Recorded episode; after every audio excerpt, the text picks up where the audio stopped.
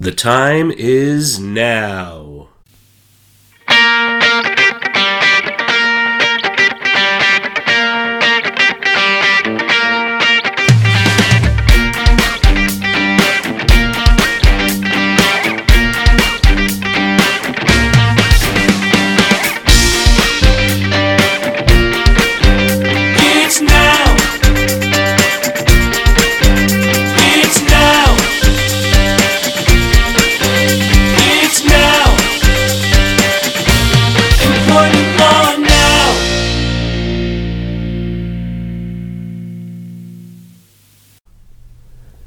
Volume 6, Episode 115. This is Employment Law Now, and I am Mike Schmidt, the host of this podcast and the Vice Chair of the Labor and Employment Department here at Cozen O'Connor.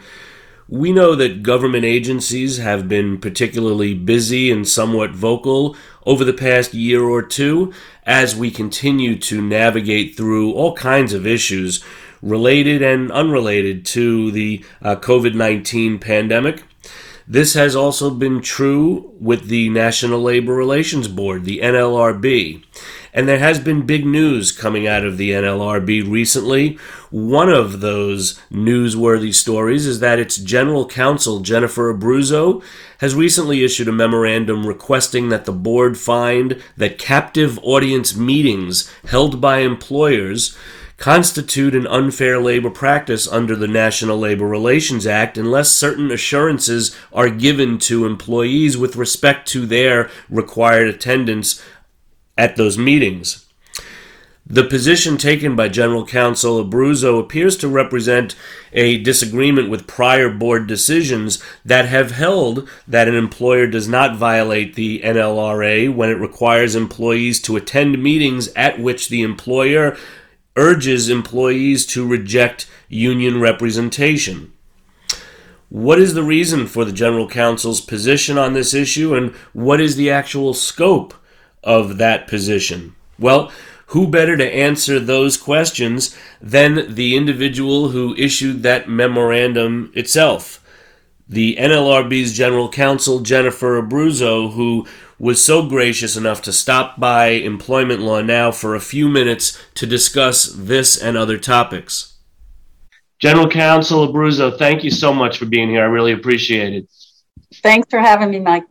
So, you assumed office as the General Counsel for the NLRB uh, last summer in July 2021, becoming uh, the first woman to ever serve as the board's General Counsel.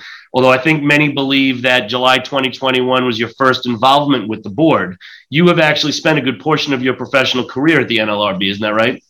Yeah, that's right. And and actually, I'm the second woman uh, to be general counsel. But yeah, I spent uh, spent a lot a lot of time uh, with the agency in various capacities, from field attorney uh, in Miami, uh, supervisory field attorney, deputy regional attorney, and then uh, made my way to DC and as uh, many many different positions, including uh, deputy GC and acting GC, and now GC. So, what drove you to want to give so much to public service and be a part of a government body like the NLRB for so long? So the, I mean, it's wonderful being a public servant, and I've always been driven by trying to help as many people as possible. That's you know how my parents raised me, wanting to give back to communities, and I felt I could do it on a broader scale, uh, and and I think I am. Uh, of course, the NLRB is uh, a great agency. It's my family. Um, we are all super committed. It's it's it's small enough, you know. It's independent. It's not a cabinet level agency, and so there's not necessarily the red tape or bureaucracy that there might otherwise be.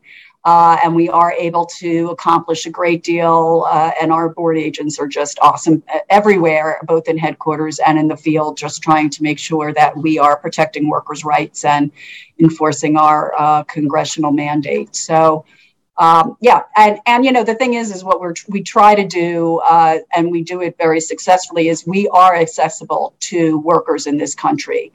They don't get you know an automated phone message. Uh, you know, we're available. We have information officers. I mean, the pandemic, it was a little tricky, uh, and, and more things were done uh, virtually, but uh, we really truly do believe in an in person presence. And, you know, certainly we are trying to help workers, all workers around this country, including essential workers that are there in person helping us each and every day. So I feel that it's incumbent upon us and the government as a whole to be there for them.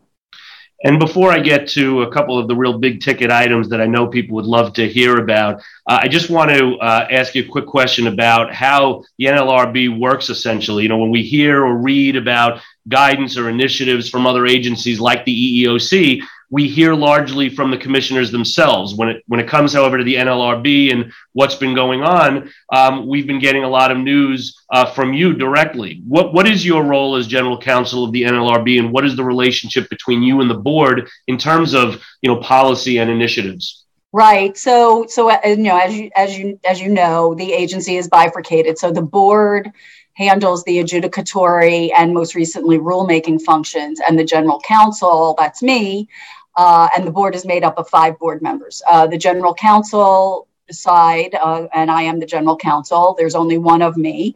Uh, we handle um, the uh, investigatory, prosecutorial, compliance work, settlement work, outreach work. Predominantly, I oversee all of the uh, field offices. We've got 48 field offices around the country. Uh, and uh, I also oversee uh, the mission critical and mis- mission support offices in headquarters. Uh, so the vast majority of the agency operations falls under the GC's purview.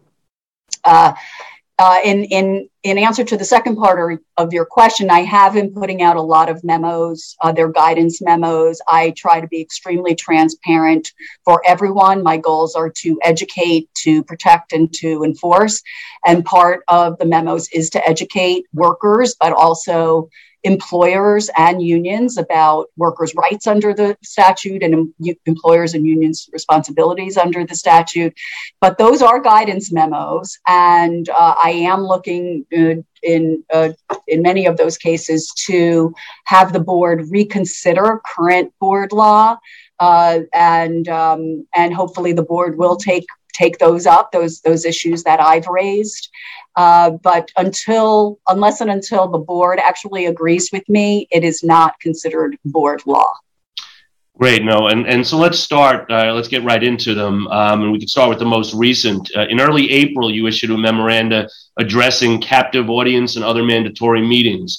Uh, and right in the beginning of that memorandum, you take the position that required meetings, and, and I want to quote to make sure I get this right, inherently involve an unlawful threat that employees will be disciplined or suffer other reprisals if they exercise their protected right not to listen to such speech. End quote. What prompted you to issue that memorandum?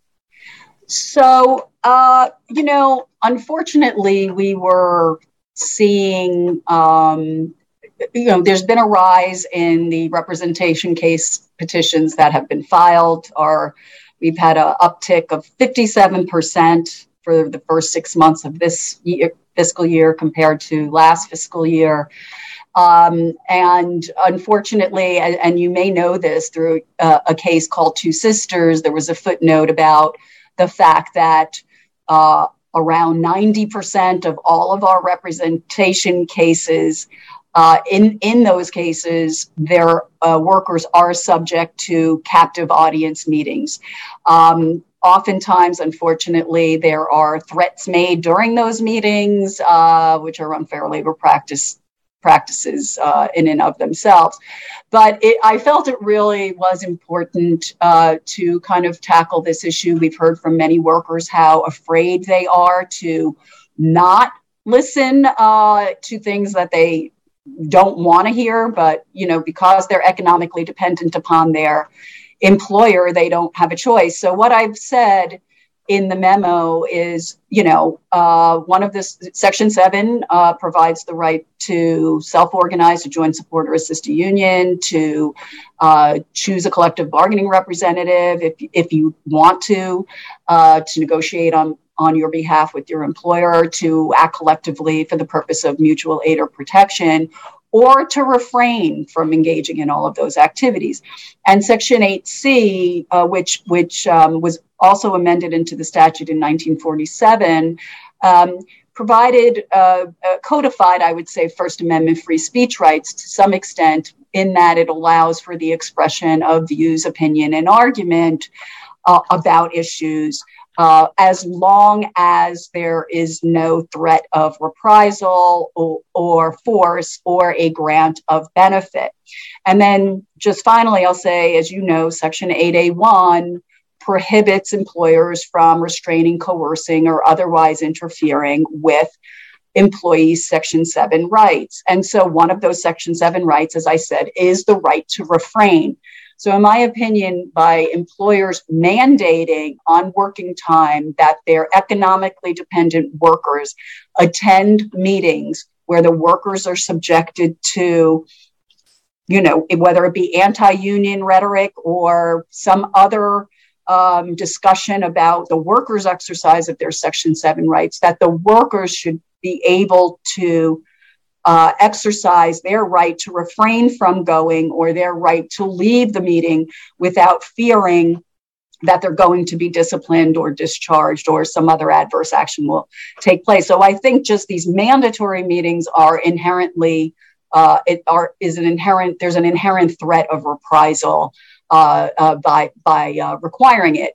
Uh, uh, now, I will say, and I, have said I said it I said it this morning uh, in a, at another engagement, and I said it in the memo. You know, certainly there's their employers can mandate meetings with their workers when they're talking about job responsibilities or health and safety or protocols or other sorts of things, and that's not a problem. It's only when they're mandating the meeting where workers have to listen to let's say, anti union discussions when they don't want to. You know, they feel very strongly about unionization and they don't want to attend, but they are forced to attend because it's mandated. And if they don't attend, as I said, they, something could happen to them. They'll be uh, considered insubordinate and whatever. So I think that employers, if they want to uh, do this, they should make the meetings voluntary and give assurances you know the meetings happen outside of any hostility uh, and they give assurances that it is voluntary that you don't have to go. If you come you can leave that you know there'll be no no uh, adverse actions taken against you or no grants. And that's how i feel uh, whether the the board will ultimately agree with me. I don't know, but um, that's the position that I'm taking. And so I don't think your position is saying that employers cannot require employees to attend any meeting where there's going to be a discussion about terms and conditions of work, correct? That's correct. That's right. I mean, of course, they can, as I said, you know, if you've got you you have a meeting and you want to talk about you know certain job responsibilities or orientations or health and safety measures or any number of things. Uh, it's only when those meetings shift to employers, uh, uh, workers' uh, exercise of their Section 7 rights that to me it becomes a problem because then, you know, by mandating it, you don't afford the worker the opportunity to refrain from listening. And so, would that also include if an employer wants to uh, require that employees attend meeting X, and uh, during that meeting, even if that may not have been the stated purpose, uh, an employer wants to make a, a, a, statement about its belief that employees would be better off without a union. Right, and I think there, you know, there there could be situ- like you just said, there may be situations where it's a dual purpose meeting or it somehow comes up, and I think you know it's perfectly fine, as I said, for the employer to mandate, you know, uh, talking about certain specific job responsibilities, but once it veers into that other sphere, uh, then the employer can say, "Hey, I'm going to talk about this, but you know, if you don't want to listen, feel free to get up and walk out. You know, we're not going to." won't retaliate against you for doing so, but I am going to start like engaging on why I think it might not be appropriate for this workplace. So, key is really the mandatory versus uh, not mandatory, as opposed to just looking at the speech or the nature of the speech itself. That's right. That's right. Okay. Um, you've also come out and taken a strong position on union elections. Um, what do you believe is the current problem with union elections, and what do you believe needs to be done to fix them? So I'm not sure what you mean by strong position there. Um, I, you know, as I said earlier, I um, we have had a 57% increase in uh, election petitions being filed. I um, I certainly don't think that we should be an obstacle. This agency should be an obstacle in ensuring that workers, if they so choose, organize or otherwise uh, select or designate a collective bargaining representative. Uh, and so um, the one area that I can say, and so we're doing all we can to make sure that we're processing petitions as quickly as we can. We are underfunded. We've been flatlined for nine years. We are understaffed, uh, and so we are trying. We're doing everything we can with the budgetary constraints that we have. And I have to give a shout out to our board agents, particularly in the field, but also in headquarters that are just so dedicated in doing everything they can to make sure that we are fully um, protecting workers' rights and enforcing our statute. Uh, I, I, will say, though, the one area along these lines um, is that uh, one thing that I'm asking the board to reconsider is a doctrine that was in place from 1949 to 1969, and it's called the Joy Silk Doctrine. And in that case, um, for that for those two decades, uh, the board said, look, if a union comes with um, evidence of that they enjoy majority support in an appropriate unit, uh, and they want to, sh- you know, they say uh, we have demonstrable evidence. Typically, it'll be through cards that say, you know, uh, that that that evidence uh, that that the, those particular workers support union representation, um, uh, and that, of that particular union. Um, it could be other evidence as well. And uh, under this doctrine, if the employer did not have a good faith doubt of majority status, the uh, employer was to recognize the uh, union as the uh, uh selected um, collective bargaining representative for the workers in that particular workplace, and then bargain in good faith with the with that uh, collective bargaining representative. And you know, I, I've been I've been accused of of of uh, kind of bringing this back to life as a, as a sort of uh, path to card check. Uh, you know, I, you know, EFCA failed and somehow, you know, I'm trying to do it through the back door, which is not the case at all. M- my goals, and frankly, during the period, the two decades that Joy Silk was in effect, there were some additional bargaining orders. Sure, when employers did not have a good faith doubt of majority uh, support. Um, and, and of course, there could be good faith doubt. You could say, look, you've got supervisors that you're including in this unit, or the, the scope should include, you know, more stores, or, you know, or these the signatures all look the same to us, or whatever the case may be. There could be reasons why there's good faith doubt, but uh, but but there, and we've seen many cases where there's not good faith doubt. And what the and and what the employers have done in those cases is they only uh, their sole purpose in not recognizing the union is so they can undermine employee choice uh, and uh, and and often do so by engaging in unfair labor practices during the period of time when a representation case uh, petition is filed and before the election is held, including captive audience meetings where um, unfair labor practices occur. And so uh, basically, during the, the, the, the, time period that Joy Silk was in effect, there were more bargaining orders, but there were more, many more elections that were conducted that were free from any unfair labor practices. And that's my goal. My goal is I want employees to have free choice. I do not want them to be coerced by anyone. And I certainly don't want our processes to be abused so that you can undermine that free choice, uh, particularly when we don't have the resources uh, that we need. So, um, and but even if we did have all the resources in the world, still our job is is is to ensure that um, we're promoting uh, free uh, for exercise of free choice for for employees. Great. to improve their working conditions. Yeah, no, thank you. That's uh, that's that's helpful. I've got one more question for you, and again, I really appreciate your time uh, today. No problem. So, you know, looking forward now, uh, here we are. It's hard to believe we're just about in the middle of 2022 already. Um, what can employers and employees, for that matter, expect to see from the NLRB from a priority standpoint as we get to the second half of 2022 and beyond? Yeah, so I don't know what the board members. Uh, hopefully, you'll see some board decisions uh, come out that are, you know, respond to some of the um, uh, briefings that I've done for them to reconsider some significant um, board precedent. Um, I can tell you on uh, the GC side, well, a few things. I mean, we have done a tremendous job, and we will continue to, and and our Congressional and Public Affairs Office has been phenomenal. Uh, you know, just getting us. Uh, uh, enhancing our social media presence, our Twitter account, so we can get more information out there to educate the public about what we do. Because if you don't know what your rights are, uh, then you, you you don't exercise them, and then you certainly don't know that there's an agency available that actually protects those rights, and that uh, and that we've got 48 offices around the country that will you know assist you uh, in that regard. Uh, and so we are trying to be very transparent and trying to upgrade our website. So hopefully you'll see on the outreach front, and uh, you'll see um, uh, improvements and enhancements.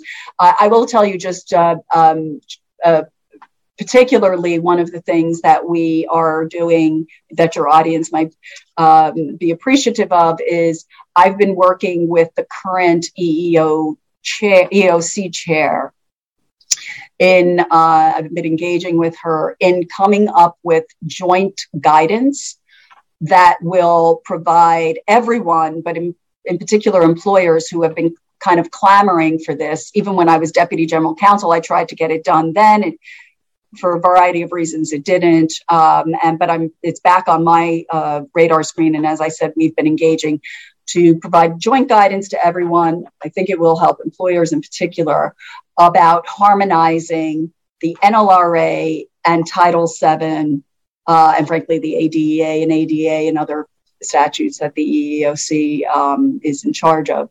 But um, that way, you know, I certainly believe they can be harmonized without doing damage to either statute. I think that they actually work very well together when workers are allowed to engage in protected concerted activity. That, in and of itself, often helps. And that means, you know, talking with one another, trying to root out you know racial discrimination or sexual harassment and certainly by talking with one another and then raising these issues with the employer and hopefully getting uh, redress for that or get corrective measures put in place. I think that that's our goal of ensuring that workers have a voice and are improving their working conditions. And i think it's the goal of the eeoc to make sure that there's you know there when an employer learns of of such, you know, uh, discrimination or harassment or other sorts of activities like that, that, that the employer is taking appropriate steps. And there's the commonality when you come to uh, retaliation also in the same vein. That's right. And we actually, the EEOC, um, the solicitor's office at DOL, wage and hour at DOL, and the NLRA are, are also engaged in our on joint outreach and in particular an anti-retaliation summits we did one in November for the employer community. We did another one in February. We're going to continue to do those again. I think the more we get out there, the more we educate, the more that folks know, like, we are looking at this as a whole of government approach. We're not siloed. We're all worker protection agencies. We're sharing information. We're trying to address the conflicts because I think, you know, it just inures to everyone's benefit, the workers and the businesses, that if you can kind of figure out where the problems are and address those problems, you can have, you know, productive labor management relations. No question. Uh, National Labor Relations Board General Counsel Jennifer Abruzzo, I can't thank you enough uh, for taking a few minutes to uh, to join us and get the message out to employers and employees. I really appreciate it. Thank you, Mike. Take care. Thank, thank you so much. You too. Well, that was incredibly informative and incredibly helpful. Uh, I hope to all of you. Uh, I can't thank General Counsel Jennifer Abruzzo of the National Labor Relations Board enough for giving us some of her valuable time to talk about issues that are impacting employers and employees all around the country. Uh, and don't forget, and we say this all the time, that the National Labor Relations Act and all of these issues, uh, when it comes to the NLRB, they don't just apply to unionized facilities, they also apply to non union facilities as well, to the extent a particular act or inaction tends to violate the National Labor Relations Act. So, again, thank you, General Counsel Abruzzo, and thank you as well to all of you who take the time to listen to this podcast. I really appreciate it. And until the next time, I hope all of your labor is productive.